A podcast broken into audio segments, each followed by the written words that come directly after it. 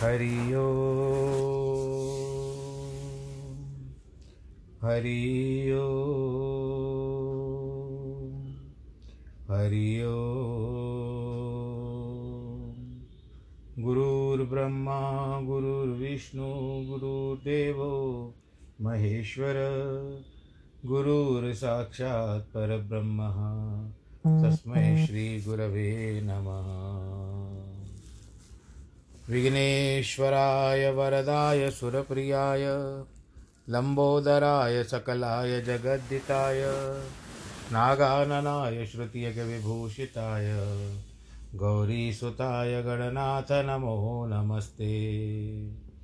नाहं वसामि वैकुण्ठे योगिनां हृदयेन च, मद्भक्तां यत्र गायन्ति तत्र तिष्ठामि नारद। जिस घर में हो आरती चरण कमल चितलाय तहाँ हरि वासा करे, ज्योत अनंत जगाए। जहाँ भक्त कीर्तन करे, बहे प्रेम दरिया, तहाँ हरि श्रवण करे, सत्यलोक से आए। सब कुछ दीना आपने, भेंट करूँ क्या नाथ?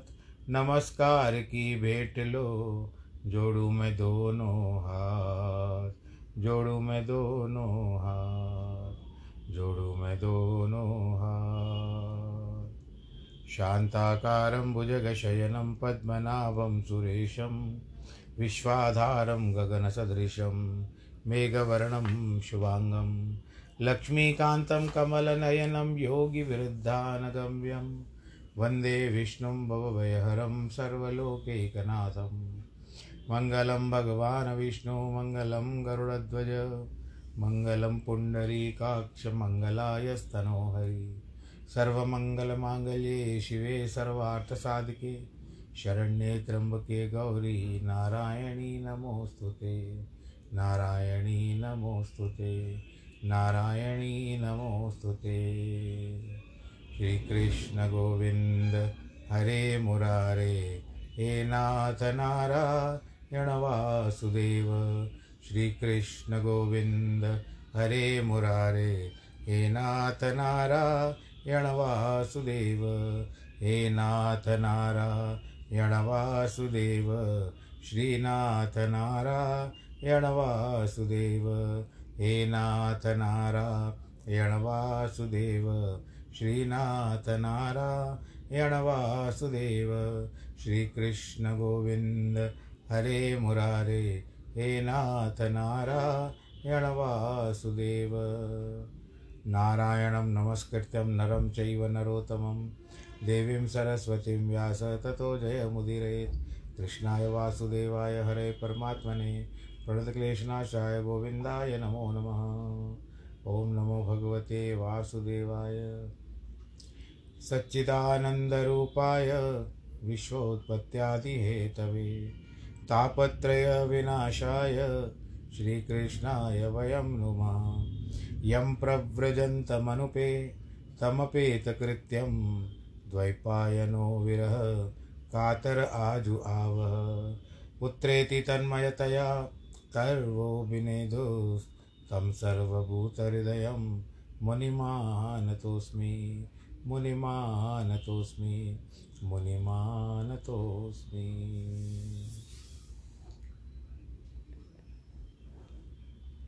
भगवान श्री कृष्ण के चरण कमलों में प्रणाम करते हुए श्रीमद् भागवत की कथा का वर्णन कर रहे हैं।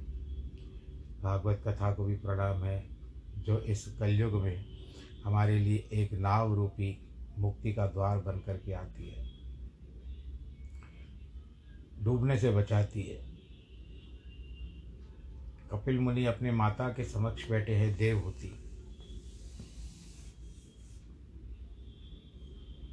आपके आज तक के वर्णन में जिस तरह से आपने अपने गर्भ का वर्ण विवरण सुना, गर्भ में किस तरह से बालक रहते हैं, भगवान की स्तुति करता है, फिर जन्म लेने के बाद भी उसके संस्कार किस तरह से डालने चाहिए। अब आगे भगवान जी कहते हैं कि जो ग्रस्त ग्रस्त की धर्मों का आचरण करके घर में बैठ कर करते हैं और अर्थ काम रूपी कामना के लिए सब कामों को अनुष्ठान कर, फिर उन सब कामों को पूर्ण करते हैं। वे मनुष्य कामनाओं में विमूढ़ होकर भगवत धर्म से परांग होकर श्रद्धालु बनकर यज्ञों से देवता और पितरों का यजन करते हैं। जिनकी बुद्धि और श्रद्धा सदैव मनुष्य, यज्ञ और देवताओं में लगी रहती है। पितृ देवताओं की पूजा करते हैं पितरों की पूजा करते हैं, देवताओं की पूजा करती है। जिनकी बुद्धि और श्रद्धा पितृ देवताओं में लगी रहती है, वे मनुष्य पितृ देवताओं का व्रत कर इंद्रलोक में जाते हैं, वहाँ अमृत पान कर फिर जन्म लेते हैं। जब शेष शैया पर अनंत आसन जिसको अच्युत भी कहते हैं, नारायण शयन करते हैं, तब गृहस्थों के सब लोग लय को प्राप्त होते हैं। इससे जब यह ज्ञात यह ज्ञात होता है कि सकाम कर्म करने वाले को जो लोग प्राप्त होते हैं, वे स्थिर नहीं रहते। आप कितना भी करो, आपको मतलब पूजा पाठ करने के बाद भी और संसार में मन लगाने के बाद भी आप, यदि आप इंद्रलोक में जाते हो तो इंद्रलोक में आप बड़े आनंद के साथ तो रहोगे, लेकिन आपको फिर से लौट करके आना ही पड़ेगा।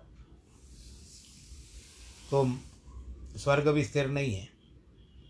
जो धीर पुरुष काम अर्थ के लिए स्वधर्म का द्रोह नहीं करते हैं, वह सब संग त्याग कर, सब कर्म त्याग कर, अत्यंत शांत, शुद्ध चित्त निवृत्ति कर्म में प्रीति कर, ममता व अहंकार का त्याग कर, अपने धर्म का सात्विक भाव से आचरण करके अत्यंत शुद्ध चित्त से सूर्य द्वारा उस विमुख पुरुष को प्राप्त होते हैं, जो अपने अपर के स्वामी, अभिना, अभिन्न निमित्त पो निपतोदादन, पादन कारण होकर इस विश्व की उत्पत्ति, पालन और संहार करते हैं।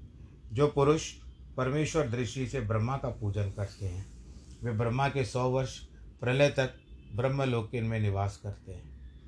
द्विपराध लक्षण काल का अनुभव कर पृथ्वी, जल, अग्नि, आकाश, मन, इंद्रिय, इनके अर्थ, पंचभूत, अहंकार, इसमें युक्त, संसार के संहार की इच्छा करने वाले, गुणत्रयमय शरीर वाला, ब्रह्मा अपने सौ वर्ष को भोग कर परमेश्वर में लीन हो जाता है। तब यहाँ से दूर जाकर भगवत के सेवक योगीजन जिन्होंने पवन मन को जीत कर वैराग्य लिया है, वे अभिमान त्यागने के वाले, ब्रह्मा के ही साथ अमृतत्व स्वरूप, पुरुष पुराण प्रदान ब्रह्म को प्राप्त होते हैं।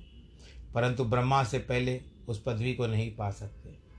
हे प्रकाश रूपिणी, अब इस जीवों के हृदय कमल में जिनका स्थान है, उनका अनुभव तुमको सुनाया। अब भक्ति भाव से उनकी शरण में जाओ। स्थावर, जंगम, आद्य ऋषि सहित ब्रह्मा जी योगीश्वर सनकादिक सिद्धि योग प्रवर्तक भी हुए। भेद दृष्टि करके, अभिमान से, निष्काम कर्म करके कर्ता भाव होने से, पुरुषों में श्रेष्ठ सगुण ब्रह्म को वह ब्रह्मा अपने पद को, ईश्वर रूप काल के रूप संसार में फिर जन्म लेकर, जैसे पहले ब्रह्मा थे, उसी पदवी को फिर प्राप्त होते हैं। तो ब्रह्मा जी का कथन है कि किस तरह से कहते हैं कपिल मुनि की ब्रह्मा जी यदि अपने कर्म के द्वारा ही जलते हैं, सौ वर्ष की उनकी आयु भी है, यानी एक दिन का अगर हिसाब किताब लो, ब्रह्मा जी की कुल आयु एक दिन की बताई गई है। उस एक दिन के भीतर न जाने चौदह मनु राज कर जाते हैं ब्रह्मा जी के। तो इस तरह से ये बातें आ रही है कि ब्रह्मा की भी मृत्यु है, अंततः ब्रह्मा जी की भी मृत्यु हो ही जाती है। भेद दृष्टि करके अभिमान से, निष्काम कर्म के करने से, कर्ता भावनों से, पुरुषों में श्रेष्ठ सगुण ब्रह्म को प्राप्त होते हैं। हे सत्य परमेष्टि के ऐश्वर्य को धर्म सेवा कर फिर संसार में जन्म लेते हैं। जो लोग इस संसार में आसक्तमान हैं, श्रद्धा कर कर्म में लगे रहते हैं, वह सब और से जिनका को निषेध न करे, ऐसे कर्म करते हैं। और रजोगुण से जिनके मन हरे गए हैं, कामों में आत्मा उनकी लगी हुई है, इंद्रिय नहीं जीती है घर में जिनका मन सदा लगा रहता है, वह नित्य पितरों की पूजा करते हैं, अर्थ, धर्म, काम को, मन को लविलीन रखते हैं। ईश्वर से विमुख, कथनीय यश गाने योग्य जिनके पराक्रम है। अर्थ क्या होता है कि जहाँ पर ईश्वर की कथा होती है, वे नहीं सुनना चाहते। वो अर्थ काम में ही लगे रहते हैं। और जो पुरुष नारायण की सुधारूपी कथा को त्याग कर रसिक ग्रंथों में मन लगाते हैं भाई हम नावल पढ़ रहे हैं, उपन्यास पढ़ रहे हैं, परंतु हम नाव, भगवान जी की कथा नहीं पढ़ेंगे। और जो पुरुष उन्हीं चरित्रों को पढ़कर, रसिक चरित्रों को पढ़ करके प्रसन्न होते हैं, और कथा सुनने से उनका मन नहीं लगता, जैसे सब उत्तमोत्तम पदार्थों को तजकर विष्टा भोजी विष्टा भोजी विष्टा से ही प्रसन्न होते हैं। जो कीड़े होते हैं, उनको आप कितने भी अच्छे अच्छे मेवे पकवान रखो तो वो नहीं खाते हैं, परंतु उनका विष्टा जो गंदगी होती है, उसके कीड़े उसी को पसंद करते हैं। ऐसे जो नीच लोगों की कथा कहानी सुनते रहते हैं, वे अभाग्य निश्चय भाग्य रहित हुए हैं, देव ने उनको भाग्यहीन बना दिया है। जिन्होंने गर्भ से लेकर शमशान पर्यत क्रिया की है, वे पुरुष सूर्य से दक्षिण मार्ग होकर पितृलोक में जाते हैं। फिर कुछ काल व्यतीत कर अपने पुत्रादिकों का ही आकर जन्म लेते हैं। मतलब ऐसा भी कहा जाता है, आपने भी सुना होगा कि जब भी बड़े चले जाते हैं, फिर किसी न किसी रूप में, कोई गर्भ में, परिवार में, कोई बहू गर्भवती हो जाती है, फिर उसके लिए मान्यता होती है कि वही आ गया। और कभी कभी सत्य भी हो सकता है, ये यहाँ पर लिखाया गया लिखा गया है। हे सती, पितृलोक में जब उसका सुकृत क्षीण होता है, तब देवता लोग उसके सब साधनों को नष्ट कर देते हैं। अब जिस तरह से आपने, आपके पास कोई स्कीम है, आप उस स्कीम में अपना कुछ लगाते जा रहे हो, और जैसे आपकी स्कीम ख़त्म हुई, जैसे आपको एक कुछ आ गया लॉटरी में आ गया, आपको गिफ्ट आ गया, आजकल तो होटलों की भरमार लगी हुई है, जिस तरह से आप जानते हो, उन होटलों की भरमार क्या रहती है कि two nights three days free stay at at our hotel और आप उसमें आप उसमें भागीदार हो जाते हो आप चले जाते हो, दो दिन मिले हमको, तीन, दो रातें, तीन दिन हमको मिल गए हैं, हम बड़े आनंद के साथ रहेंगे तो आप उसमें जाते हो। तीसरे दिन के बाद आपका जो स्कीम था, जो आपको गिफ्ट आपको गिफ्ट मिली थी, उसका रहने का काम ख़त्म हो गया। फिर आपको रहना ही है तो आपको स्वयं के पैसे दे करके रहना पड़ेगा। तो इसी तरह से हमारे सब साधन नष्ट हो जाते हैं। ये, जो वन, ये जो फ्री फ्री कह करके चलते हैं हम लोग, वो फ्री का कार्म ख़त्म हो जाता है, उसके बाद आते हैं पैसा भरना। इसलिए सब भाव से परमेश्वर में के पदारविंद का भजन करना मुख्य है। आप भजन भी करो तो प्रभु के चरणों का स्मरण करते हुए किया करो। न कि यहाँ वहाँ देखते हुए, भाई बाहर कोई आया तो नहीं। तो भगवान के भजन में मन नहीं लगता। भगवान वासुदेव में जो भक्ति योग करे तो शीघ्र ही वैराग्य, ज्ञान, ब्रह्म दर्शन हो जाता है। जब इस भक्त का मन इंद्रियों की वृत्ति द्वारा सम्मान अर्थों में, अर्थात प्रिय, अप्रिय में विषय भाव को नहीं ग्रहण करता, तब निसंग, समदर्शी त्यागने और ग्रहण करने से रहित हो जाता है। तब उसको आप ही विदित हो जाता है कि स्वयं प्रकाश परमानंद आत्मा मैं ही हूँ। ऐसा निश्चय हो जाता है। ज्ञान मात्र पर ब्रह्म परमात्मा ईश्वर, पुरुष देखने के योग्य पृथक भाव से भगवान एक प्रतीत होते हैं। इस विश्व में समग्र योग से योगी जन अपना अभिमत, अर्थ इतना ही मानते हैं कि सब प्रकार के सबसे संग छूट जाए। बहिर्मुख इंद्रियों से अर्थ रूप। अब प्रथम एक रूप परमात्मा का था महत्वत्व अहंकार, त्रिगुण, पंचभूत, स्वराट इत्यादि। लेकिन इसमें कहने का तात्पर्य यही है कि हम वस्त हुआ वक्त होता है तो हम जब रोग हो जाता है तो उस समय में हम लोग कसैली दवा, कड़वी दवा भी पी लेते हैं कि जिस तरह से हमारा रोग मिटे। क्योंकि आपको भी पता है कि ऐसे कहा गया है कि सुख में, दुख में सिमरण सब करे, दुख सुख में करे ना कोई। जो सुख में सिमरण करे तो दुख का है कोई। तो ये बातें हो जाती है तो दुख में जब जब दुख आता है तो कितनी भी कड़वी दवा होती है। आपको पीनी ही पड़ती है तो दुख जब आपके ऊपर आएगा तो उस समय में आपको संसार के और दुख सहने पड़ते हैं।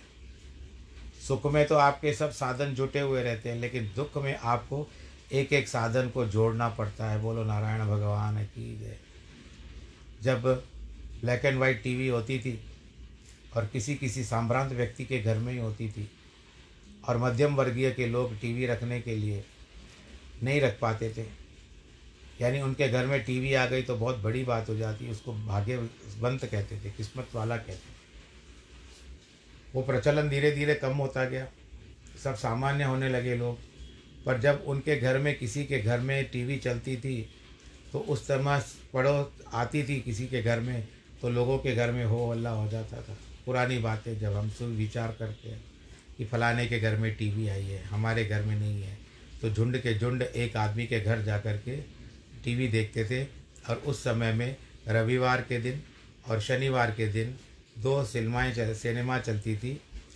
तो हम लोग, सब लोग जिस तरह से हम विचार करते हैं कि सब इकट्ठे होकर दूसरे के घरों में, भले कोई वहाँ पर पानी भी नहीं पूछता होगा, नहीं पूछता था, न कोई चाय पूछता था, आप इतने लोगों के ऊपर जो पूछेगा तो उसकी भी तो बेचारे की कटिया खड़ी हो जाएगी। तो इतने लोगों को वो चुपचाप बैठने था, बैठने के लिए कहता था और बीच बीच में दूरदर्शन का वो भी आ जाता था कि रुकावट के लिए खेद है। तो कितनी साधन नहीं होते थे ना उस समय। धीरे धीरे साधन जुटने लगे, टीवी सस्ती हुई, और उसके बाद घर घर के लोगों में आने लगी, फिर कलर टीवी आ गई। आज तो घर घर में भगवान की दया से बहुत अच्छी अच्छी टीवियाँ रखी हुई है। तो ये सब साधन अपने आप जुटता गया, ये भी आपके कर्मों का फल है। तो इस तरह से आत्मा, शरीर, मन, बुद्धि, कर्म इन सबको आप अपने अपने स्थान पे रख करके देखो। आत्मा का समय, आत्मा, उसमें परमात्मा का वास है। मन का जो है, आपके अंदर बहुत सारी बातें जुड़ी हुई है। उसमें आपके साथ जो संलग्न है, वो है आपका परिवार। आप परिवार वालों को किस तरह से पालते हो, क्या करते हो, किस तरह से रोजी लाइट, रोटी लाना है, किस तरह से मुझे इनको खिलाना पिलाना है, वो आपका मन सोचता रहता है। और उसके पश्चात फिर आता है शरीर शरीर उनके लिए चलता है। बुद्धि विकसित होती है कि अब जब शरीर चलता है तो बुद्धि कार्य करती है। कि मुझे किस दिशा में जाना है, क्या करना चाहिए, क्या नहीं करना चाहिए, जहाँ से मेरे पैसे लाने का जुगाड़ प्राप्त होगा। यह करते हुए फिर बुद्धि विचरण करती है। तब जा कर के आपका कर्म बनता है। और कर्म भी आपकी बुद्धि ने जिस तरह से आपके शरीर के भीतर डाला कि बुरे कर्म करो या अशुद्ध कर्म करो, उसके अनुरूप आप चलते हो, फिर बुरा कर्म करते आओ और शुभ शुभ कर्म करते हो या जो भी करते हो, जब कर्म करके घर आते हो तो उस दिन का कर्म आपके कर्मों में जुड़ जाता है। बुरा हो या अच्छा हो। तो इस तरह से कुछ लोग ऐसे होते हैं कि अभिमानी होते हैं, दुराचारी होते हैं, पाखंडी होते हैं, लोभी होते हैं। ऐसे लोगों से जितना हो सके, यदि हम सीधे सरल स्वभाव के हैं, केवल प्रभुत्व का ध्यान करना चाहते हैं, परमात्मा का ध्यान करना चाहते हैं तो हमको ऐसे लोगों से बचना चाहिए। जो मदिरा पान करते हो, जो ध्रुत खेलते हो, ऐसे लोग क्योंकि संसार में आसक्त रहते हैं और उनकी गति जो भी होगी, मैं कहना नहीं चाहता, जो भी उनकी गति होती है या क्या होती है, उसमें भी हम कुछ जाना, क्योंकि सबका कर्म अपना है। और सबका जो गंतव्य जिसको डेस्टिनी कहते हैं, सबका अपना है, सबका लिखा हुआ है। और उसके कर्मों से ही पता चल जाता है कि ये व्यक्ति जो ऐसे कर्म कर रहा है, ये कहाँ जाएगा। हम भी जानते हैं, लेकिन जानते हुए भी उसको कह नहीं सकते, क्योंकि जानते हैं कि कहने से वो बुरा मान जाएगा और फिर झगड़ा कर लेता है। तो ऐसे लोगों से बस जिस तरह से एक संसार में हम लोग अभिवादन का स्वरूप होता है, आप कैसे हो? हम ठीक है, आपका परिवार ठीक है हरिओम जय श्री कृष्ण इत्यादि कह करके अपना रास्ता पकड़ लीजिए। आप उसके रास्ते पे मत जाइए। नहीं तो आपको भी आज नहीं तो कल कल नहीं तो परसों आपको भी आपकी इंद्रियाँ आपके साथ छल करना आरंभ कर देगी और बलपूर्वक आपको उसके दशा में उसके पीछे डाल देगी, जिसके कारण अब हम सुधारने गए। क्या कहते हैं चौबे जी? छब्बे जी बनने के लिए चले लेकिन दुबई बन करके लौट आए। चौबे जी, छब्बे जी बनकर एक कहावत है, यदि आप में से कोई सुनता हो तो मैंने ऐसा कोई विशेष मंतव्य नहीं आप लोगों के लिए कहना कि चौबे जी, छब्बे जी बनने के लिए गए, लेकिन आखिरी में दुबे जी बन करके लौटे तो आप भी वैसे ही बन करके लौटोगे। और दूसरी है कि आप अपने आनंद में आनंद के साथ रहो, किसी के साथ शत्रुता न करो। जी मात्रा से मित्रता करो और सेवा में तत्पर रहो। तभी जाकर के आपका कोई कार्य बनेगा। हे माते, जो पुरुष श्रद्धा से बारंबार इस कथा को सुनता है, वो मेरी पदवी को प्राप्त करता है। मैत्रेय जी कहते हैं, इस प्रकार कपिल मुनि के ज्ञान रूपी वचन सुनकर, मोह पटल जिसकी दूर हो गई, वह करदम जी की प्यारी पत्नी और कपिल माता देवती तत्व विषय से अंकित सिद्ध भूमि सांख्य शास्त्र करता कपिल देव को प्रणाम करती है उनको स्थिति करने लगी। और कहती है कि, हे नारायण, जिस समय आप जल के भीतर शेष शैया में शयन करते थे, उस स्वरूप की ब्रह्मा जी ने केवल ध्यान मात्र से दर्शन किया। उनको वह स्वरूप का साक्षात दर्शन नहीं हुआ। वह चतुरानंद आपकी नाभि कमल से ही उत्पन्न हुए हैं। वह आपकी महिमा को नहीं जान सकते। आप ही विश्व को उत्पन्न करने वाले हो, पालन करने वाले हो और संहार करने वाले हो। संसार में अनेक वीरों के विभाग दिए गए। कोई क्रिया नहीं करते। सत्य संकल्प आत्मा ईश्वर में तर्क नहीं आते। हज़ार शक्ति रूप आप हो। हे नाथ, जिस उधर में प्रलय के समय यह विश्व था, आप अपनी विश्व मोहिनी माया से बालक बन करके चरण अंगूठे का चूसते हुए वट पर पत्र पर शयन कर रहे थे, प्रभु, तुमको मैंने उधर में धारण किया है। मैं कितनी सौभाग्यशालिनी हूँ कि जो संसार को गर्भ में लेकर के बैठता है उसको उस प्रभु परमात्मा को मैंने गर्भ में रखा था। हे समर्थ, पापियों के नाश के लिए अपनी आज्ञा पालन करने के, ऐश्वर्य प्राप्ति के कारण, जैसे आपने कई अवतार भी धारण के लिए, आपने सुकर तो सुकर तक का रूप धारण कर लिया, सुअर का। इस प्रकार अपने आत्मज्ञान प्राप्त करने के लिए अवतार लिया है। आपके नाम का श्रवण, कीर्तन, प्रणाम, स्मरण करने से चांडाल भी यज्ञ करने योग्य हो जाता है, पदवी मिल जाती है। हे विभो, जिसने आपका दर्शन किया है, उसके शुद्ध होने में तो संदेह हो ही क्या? हे नाथ, वह चंडाल भी श्रेष्ठ है, जिसकी जिह्वा से आपका नाम निकलता है। इसीलिए प्राणी, सब प्राणियों में नाम विदित होता है। कि जो पुरुष आपका यश वर्णन किया करते हैं, उनको निसंदेह पिछले जन्म में ज़रूर कोई तप किया होगा। अथवा होम, तीर्थ, स्नान एकाग्रचित हो, वेद पाठ किया होगा। बिना पूर्व जन्म के, प्रभाव के भगवत भजन करना बहुत कठिन है। जिसने तुम्हारा नाम लिया, उसने सब कुछ पान पार कर लिया। प्रभु का आशीर्वाद भाई एक थोड़ी सी भी दया। सत्यनारायण की कथा में भी नारद मुनि ऐसे ही कहते हैं कि आपकी थोड़ी सी भी दया है, कितने मनुष्यों को पार लगा सकती है। पर ब्रह्म, परुष, परम पुरुष, सावधान हृदय से ध्यान करने योग्य, तेज के प्रताप से संसार की माया के नाश करने वाले ऐसे कपिल मुनि को मैं बारंबार प्रणाम करती हूँ। इस प्रकार मैत्रेय जी कहते हैं कि एक पुरुष भगवान कपिल देव की जब देवतु ने इस प्रकार की स्तुति की, तब गंभीर वाणी से कपिल देव जी जननी पर दयालु होकर के कहते हैं कि माता, सुंदर सेवन करने योग्य मेरे कहे हुए मार्ग को स्थित रह करके तुम थोड़े ही काल में जीवन मुक्त हो जाओगी। जिस ब्रह्म विद्या का ब्रह्मवादी ब्रह्म ऋषियों ने सेवन किया है। इस मेरे मत पर श्रद्धा स्नेह से चलो। मैत्रेय इस तरह से भव भय से निवृत्त होकर के मेरे समीप रहते हैं। मैत्रेय जी कहते हैं, भगवान कपिल मुनि के उस आज बादल गड़गड़ा रहे हैं और थोड़ी देर में वर्षा होने वाली है। यहाँ कपिल मुनि की बातें सुनकर माता ने से उनको फिर से प्रणाम किया। और कहते माता, अब मुझे जाने की आज्ञा दीजिए। मैंने आपको सांख्य शास्त्र सिखा दिया, बता भी दिया, संसार की बातें, नियम क्या होता है, वो सब मैंने आपको बता दी। ऐसा कह करके, और अब आप अपने शरीर को त्याग सकती हो, अपना ध्यान मुझमें लगा सकती हो, इस सरस्वती नदी पर भी अपने प्राणों का त्याग कर सकती हो और आपकी मुक्ति हो जाएगी।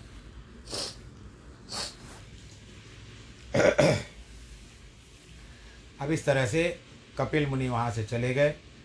तब माता देवती ने अब पहले सरस्वती नदी में स्नान किया। बिंद, और सरोवर, जहाँ नारायण सरोवर जी भी, जहाँ पर भगवान जी का बिंदु सर नामक नाम पड़ा, इसी को सरस्वती कहते हैं। वही बिंदु सरोवर है, वहीं कपिल मुनि आश्रम सब है, और वहाँ से कपिल मुनि चले गए। एक क्षण के लिए रोक रहा हूँ। उसी बिंदु सरोवर में तीन बार स्नान कर पीत कुटिल अलंक, अलकों से धारण किए कृष्ण शरीर पर। उन्होंने तप किया। करदम जी प्रजापति के तप और योग के प्रभाव से वर्धित, जिसकी उपमा नहीं, देवता करे, अनुपम ग्रस्त का त्याग कर दिया और उन्होंने अपने वहाँ पर प्राणों को त्याग किया। अब इसी कारण उस स्थान का नाम सिद्धपुर हो गया है।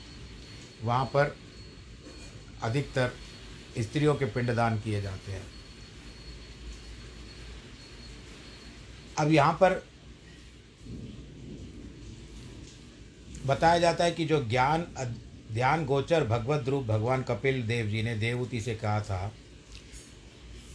और उसके बाद उन्होंने प्राणों का भी त्याग कर दिया। विशुद्ध जीवात्मा अब बनने के बाद फिर संसार में ऐसा लगता है कि अब संसार को त्याग करके जाना चाहिए। तो देवती ने वैसे ही किया, और जहाँ पर उन्होंने प्राण त्यागे थे वहीं पर उनके प्राणों के बाद जो मैं बता रहा हूँ, वहाँ पर सिद्धपुर स्थान हो गया। पिंडदान होता है वहाँ पर, क्योंकि वहाँ पर उन्होंने सिद्धि प्राप्त की थी देवती ने। आज भी अगर हम कपिल मुनि का विचार करते हैं तो कपिल मुनि अब वहाँ नहीं रहते। कपिल मुनि उस समय वहाँ से चले गए थे गंगा सागर अब वो जो कलकत्ता की तरफ़ है, वहाँ पर गंगा सागर में अगर हम जाते हैं तो वहाँ पर एक नाव जाती है जो हमको कपिल आश्रम की ओर ले जाती है। तो गंगा सागर के मध्य में गए थे। वहाँ पर उन्होंने अपना आश्रम बनाया और वहीं पर आकर के सगर के साठ हज़ार जो पुत्र थे, वे आए थे क्योंकि इंद्र ने सगर का घोड़ा यज्ञ से चुरा करके वहाँ पर रखा था और चोर करने में नियोग सिद्ध करना चाहता था। तो सगर के पुत्रों ने साठ हज़ार पुत्र थे। उनको ही चोर समझा और उनके ऊपर लांछन लगाने लगे, जिसके कारण कपिल मुनि को क्रोध आ गया और उन्होंने अपने नेत्रों की अग्नि से उन साठ हज़ार पुत्रों को ही वहाँ पर ही भस्म कर दिया, जिसके बाद बहुत सारा प्रयत्न करने के अंत में भागीरथ गंगा नदी को लेकर के आए और संसार में लेकर के आए। परंतु पहले तो के वही था, आश्रम था केवल। गंगा नदी आने के बाद गंगा सागर में जब जाके समाई तब जा कर के कलकत्ते में वो गंगा सागर है। तो गंगा नदी को लाने के लिए और कपिल मुनि ने कहा कि अभी आपको गंगा को लाना पड़ेगा, तभी जा कर के होगा। तो अंशुमान इत्यादि गए थे, बहुत सारे राजाओं ने प्रयत्न किया, दिलीप, परंतु सफलता मिली भागीरथ को और भागीरथ ने गंगा को लेकर आकर अपने बड़ों को, बुज़ुर्गों को मुक्त किया। तो गंगा उत्तर वाहिनी होकर के अंत समय में जाकर के कपिल सागर में समा जाती है और उसके बाद वो गंगा नहीं रहती, वो समुद्र में, जल में विलीन हो जाती है। तो ये सत्संग की जो बातें हैं, इनको सदैव हमको सुनना चाहिए। मैं आपसे केवल यह कहना चाहूँगा कि दो दिन थोड़ी व्यस्तता है। मेरा कार्य है इसके लिए दो दिन, क्योंकि पंडित का कार्य है क्रिया कर्म, कर, पूजा पाठ करवाना। तो ऐसे दो दिन का कर्म है, पूजा का, किसी दिन ब्याह है एक दिन। और एक दिन कल रामनवमी है, आप सबको बहुत बहुत बधाई। कल रामनवमी भी है और आनंद के साथ आप अपना राम जी का भग भग जन्म मनाइए और आनंद के साथ रहिए। कल कथा नहीं होगी और परसों कथा नहीं होगी, क्योंकि बहुत दूर जाना है विवाह के लिए। किसी विवाह का कार्य है, वो निवारण करना है, वहाँ पर ब्याह करवाना है किसी दो परिवारों को मिलाना है। तो ये जो ब्राह्मण का कर्तव्य वही होना है। तो आप लोग दो दिन आनंद के साथ रहिए। कथा मैं नहीं भेज पाऊँगा दो दिन। जिस तरह से आज मंगलवार है तो बुधवार और गुरुवार के दिन कथा मैं नहीं कर पाऊँगा।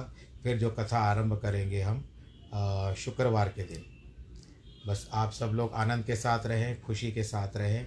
मेरा यही है, आज जिनके जन्मदिन है और वैवाहिक वर्षगांठ है, उनको बहुत बहुत आशीर्वाद। ईश्वर उन सबको संरक्षित रखे, सुरक्षित रखे। करोना ख्याल करोना का ख्याल आप ज़रूर रखिएगा। सर्वे भवंतु सुखिन, सर्वे संतु निरामया, सर्वे भद्राणी पश्यंतु माँ कश्चित दुख भाग भवे नमो नारायण। आज सबके साथ, मैं आप लोगों के साथ यह भी कहना चाहता हूँ कि प्रतिदिन आप सबका जन्मदिन और वैवाहिक वर्षगांठ मैं आप सबसे कहता हूँ। पर आज मेरे सामने यह प्रसन्नता की बात है कि आज बीस अप्रैल को मेरा जन्मदिन है। और आप सबसे मैं आज प्रार्थना करूँगा कि आप नारायण जी से मेरे लिए ज़रूर प्रार्थना करना और मैं आपके लिए करूँगा क्योंकि एक दूसरे को संभाल करके ही चलना है इस संसार में। बस आनंद के साथ रहिए। बोलो नारायण भगवान की जय।